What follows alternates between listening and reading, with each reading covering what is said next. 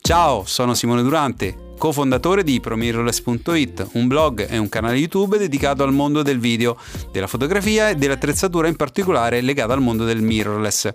Ti ricordo che puoi seguirmi anche sul canale YouTube ProMirrorless o sul blog promirrorless.it. Ma adesso andiamo all'episodio di oggi. Mi raccomando, buon divertimento e fammi sapere cosa ne pensi.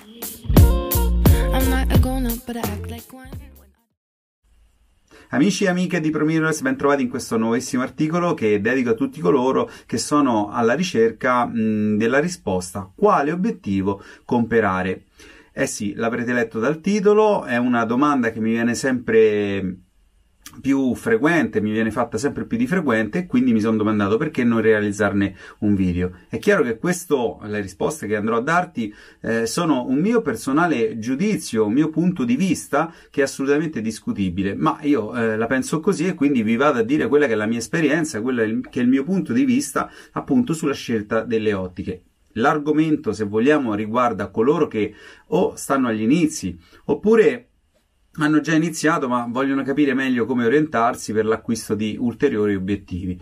Ecco, fermo restando che secondo me la scelta dell'obiettivo è una cosa abbastanza eh, personale, no? una scelta abbastanza personale perché comunque va a ehm, a rispecchiare quello che è anche il gusto registico no? in ambito video di come si vogliono fare le cose. Però è chiaro che alcuni punti di vista saranno sempre comunque necessari e quindi mi sono domandato quali sono le ottiche che secondo me sono fondamentali eh, per comunque le riprese di tutti i giorni.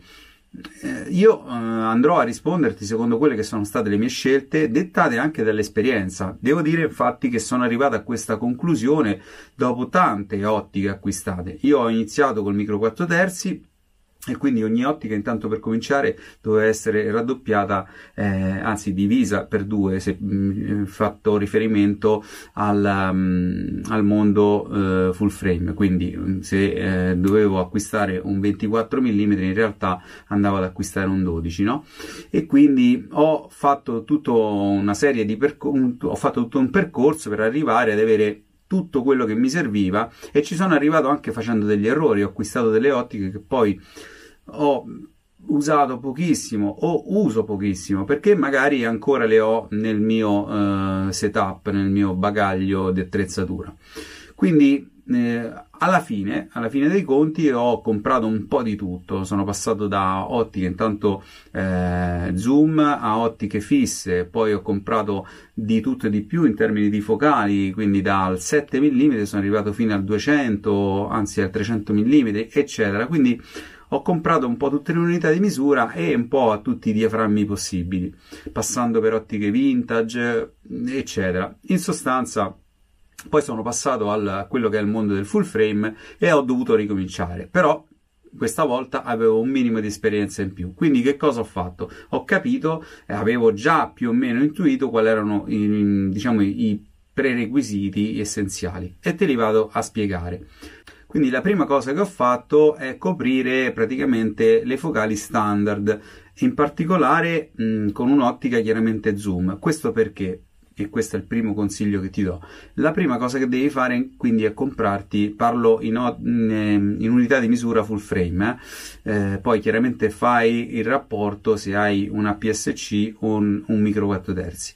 Però la prima cosa che ho fatto è comprare un 2470. Il 2470 è un'ottica, se vogliamo, standard perché copre un po' tutto quello che è l'escursus, eh, diciamo, di focale appunto dal 24 al 70 che sono le unità di misura più idonee durante le riprese di tutti i giorni e un'ottica del genere va assolutamente messa nello zaino. Non possiamo pensare di, eh, perché in tutti i lavori comunque avremo questa necessità e avere mh, poi questa versatilità anche di un'ottica zoom e quindi eh, il mio consiglio è assolutamente come minimo questo tipo di ottica 2470 o 1240 nel caso del micro 4 terzi eccetera. Ho chiaramente oltre all'unità di misura dovete pensare anche alla luminosità dell'obiettivo. Quindi il mio consiglio è partire almeno da un f2.8 eh, io non reputo soprattutto in ambito micro, micro 4 terzi non reputo opportuno acquistare un'ottica f4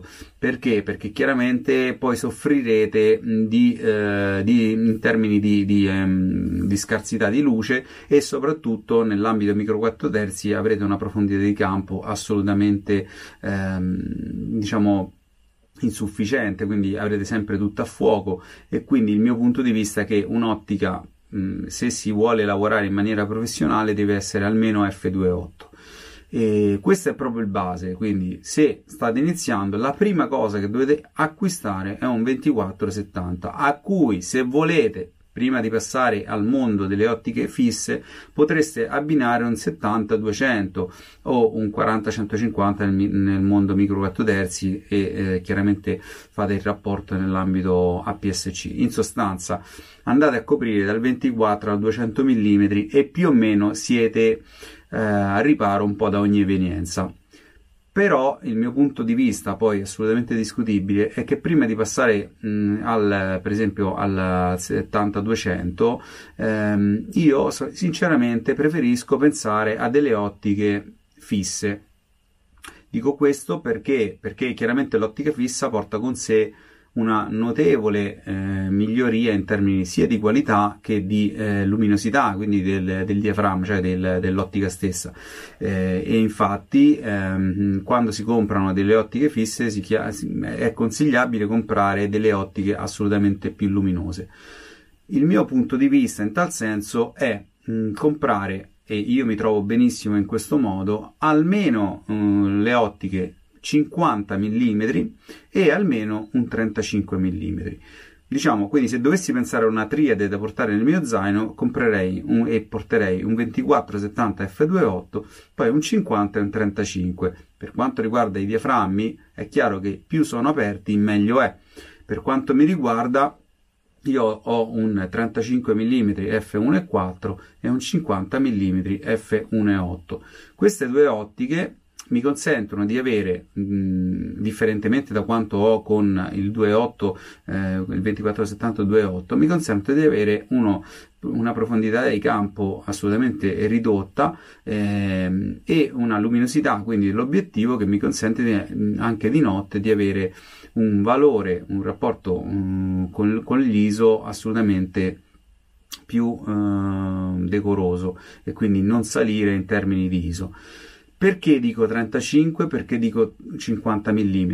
Ecco, il 50 mm è in sostanza quello che rappresenta un po' la visione dell'occhio umano, no? quindi è come se noi vedessimo con i nostri occhi, quindi in sostanza è mm, un'ottica veramente capace di restituire le unità di misura, diciamo, eh, e l'angolo di campo del, dell'occhio umano, quindi reputo essere un'ottica assolutamente necessaria in tal senso e consente, soprattutto se iperluminosa, quindi con un diaframma eh, molto aperto, consente di avere uno sfocato dei primi piani eh, a distanze mh, non eccessivamente ravvicinate molto eh, interessanti, quindi uno sfocato molto interessante, oltretutto garantendoti eh, di non avere la distorsione che magari puoi avere con un'ottica più grandangolare. Quindi, a mio avviso, il 50 mm ti consente di realizzare delle riprese assolutamente a misura d'uomo in tutti i sensi con uno sfocato soprattutto se l'ottica è iperluminosa con uno sfocato assolutamente accattivante. Quindi un effetto bokeh accattivante. Il 35 mm invece rappresenta quello che è mh, un, un, misto tra appunto un uh, grandangolo e una misura più eh, umana, appunto il 50 mm. Questa unità di misura reputo essere interessante perché mentre il grandangolo comunque tende a deformare soprattutto i soggetti nel momento in cui eh, ci avviciniamo troppo o comunque gli angolari eh, dell'inquadratura tendono leggermente a essere deformati, nel 35 mm questo effetto è sicuramente meno evidente. E quindi è un'ottica che a mio avviso è quanto di più eh, vicino al mm, grandangolo senza, senza gli svantaggi dello stesso. E perché iperluminoso ancora di più nel 35 mm perché chiaramente ci dà la possibilità di avere sfocato malgrado appunto ci troviamo in una, in, quasi vicini al, all'effetto grandangolo. Io utilizzo il 35 mm in tantissimi casi. È sconsigliabile farci dei primi piani ma ci si può lavorare fino a un mezzo busto senza problemi eh, avendo appunto un effetto bokeh interessante. Queste due unità di misura devo um, dirvi che eh, reputo essere interessanti soprattutto in ambito matrimoniale laddove eh, diciamo con, con, queste due ottiche puoi fare veramente di tutto. Io porto a casa tranquillamente dei matrimoni assolutamente più che decorosi già solo con 35 50 mm. Eh, per assurdo potresti portare con te due macchine e montare su uno il 50 e su uno il 35 e vai a chiudere il matrimonio in questa maniera. È chiaro che non hai la versatilità, la, l'escursione che poi puoi avere in una in un'ottica 2470 ma è assolutamente eh, più accattivante l'effetto che tu puoi eh, avere in termini di bokeh e di qualità dell'immagine stessa. Reputo interessante l'approccio della focale fissa eh, oltre che per la qualità della focale stessa cioè dell'ottica stessa anche per il fatto che quando noi vogliamo avere una inquadratura più o meno ravvicinato dobbiamo appunto muoverci nei confronti del soggetto andando così a ehm, costruire un'immagine che non è fatta di schiacciamento pia- dei piani ma piuttosto eh, manteniamo saldo quello che è appunto la eh, visuale eh, andando quindi a raccontare in maniera più reale la scena a mio avviso. E al contempo avremo una composizione sicuramente più mh, a mio avviso veritiera eh, eh, e più accurata. Questo è il mio punto di vista, questo è quello che succede a me. Quando ho un'ottica fissa eh, sono io che mi muovo, sono io che vado a ricercare, sono io che eh, faccio i dovuti mh, e opportuni cambi di posizione, cosa che normalmente quando si ha un'ottica invece eh, zoom molto spesso viene meno. Quindi il mio punto di vista è che aiuta ad essere più consapevoli della composizione di immagini, un'ottica appunto fissa.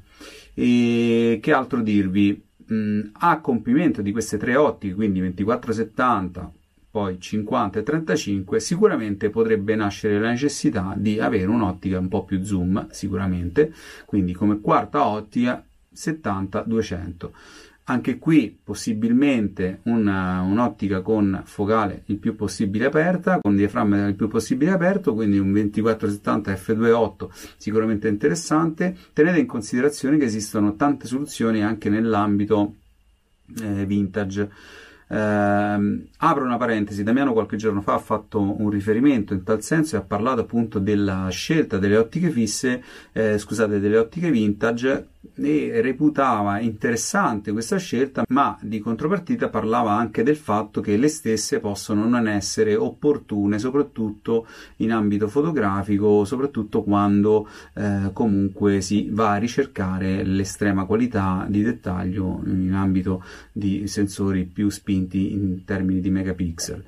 Eh, per quanto riguarda il video, lui stesso affermava mh, che eh, chiaramente è molto meno eh, preoccupante l'aspetto perché nel video eh, il dettaglio, la, la possibilità di, di, avere un look particolare mh, che appunto restituisce l'ottica vintage è sicuramente un vantaggio. E quindi eh, a mio avviso oggi nell'ambito video non è assolutamente un problema un'ottica vintage in termini di qualità e anzi reputo che l'ottica vintage intanto per qualità costruttiva, ma anche per un te- una questione di look è assolutamente da consigliare, oltre che non da sconsigliare.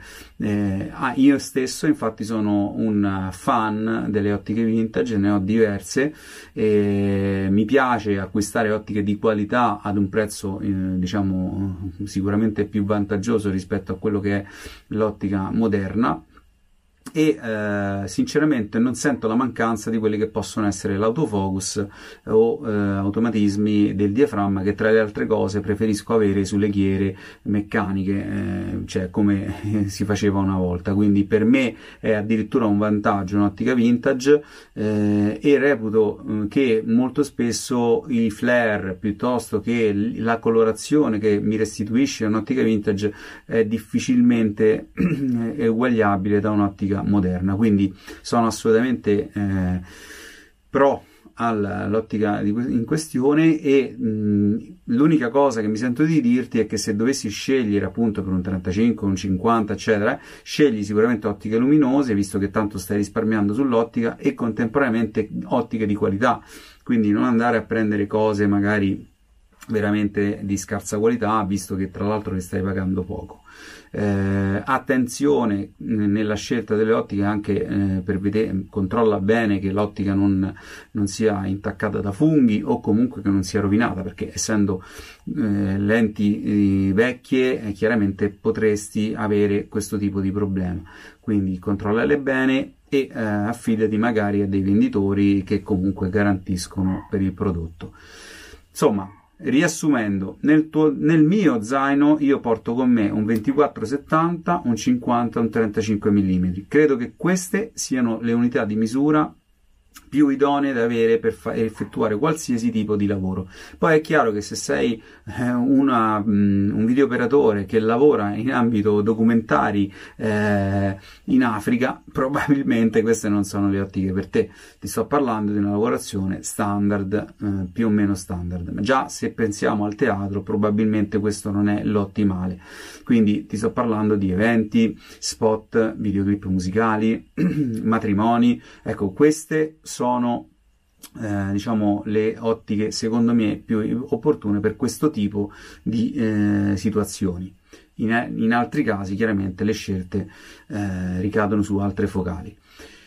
Spero di, esserti, di esserti stato utile, ti ricordo che laddove ti dovesse interessare approfondire questi argomenti esiste un mio corso dedicato al mondo del matrimonio che si chiama Film Wedding Day, laddove dovessi essere interessato puoi chiaramente andare sulla pagina di ProMirrors corsi e trovi appunto il corso stesso per approfondire tante tematiche inerenti anche al mondo eh, del video, e in particolare in questo caso nel mondo del video matrimoniale. Io ti ringrazio, ci vediamo al prossimo video. Ciao! Bene, mi auguro che questo episodio ti sia realmente piaciuto e ti ricordo che se vuoi puoi seguirmi anche sul canale YouTube o sul nostro blog promirrorless.it dove tra le altre cose trovi anche i nostri corsi di formazione dedicati al mondo del video e della fotografia. Chiaramente ci trovi anche sulla pagina eh, Facebook Promirrorless. Per ora ti ringrazio, ci vediamo al prossimo post. Ciao ciao!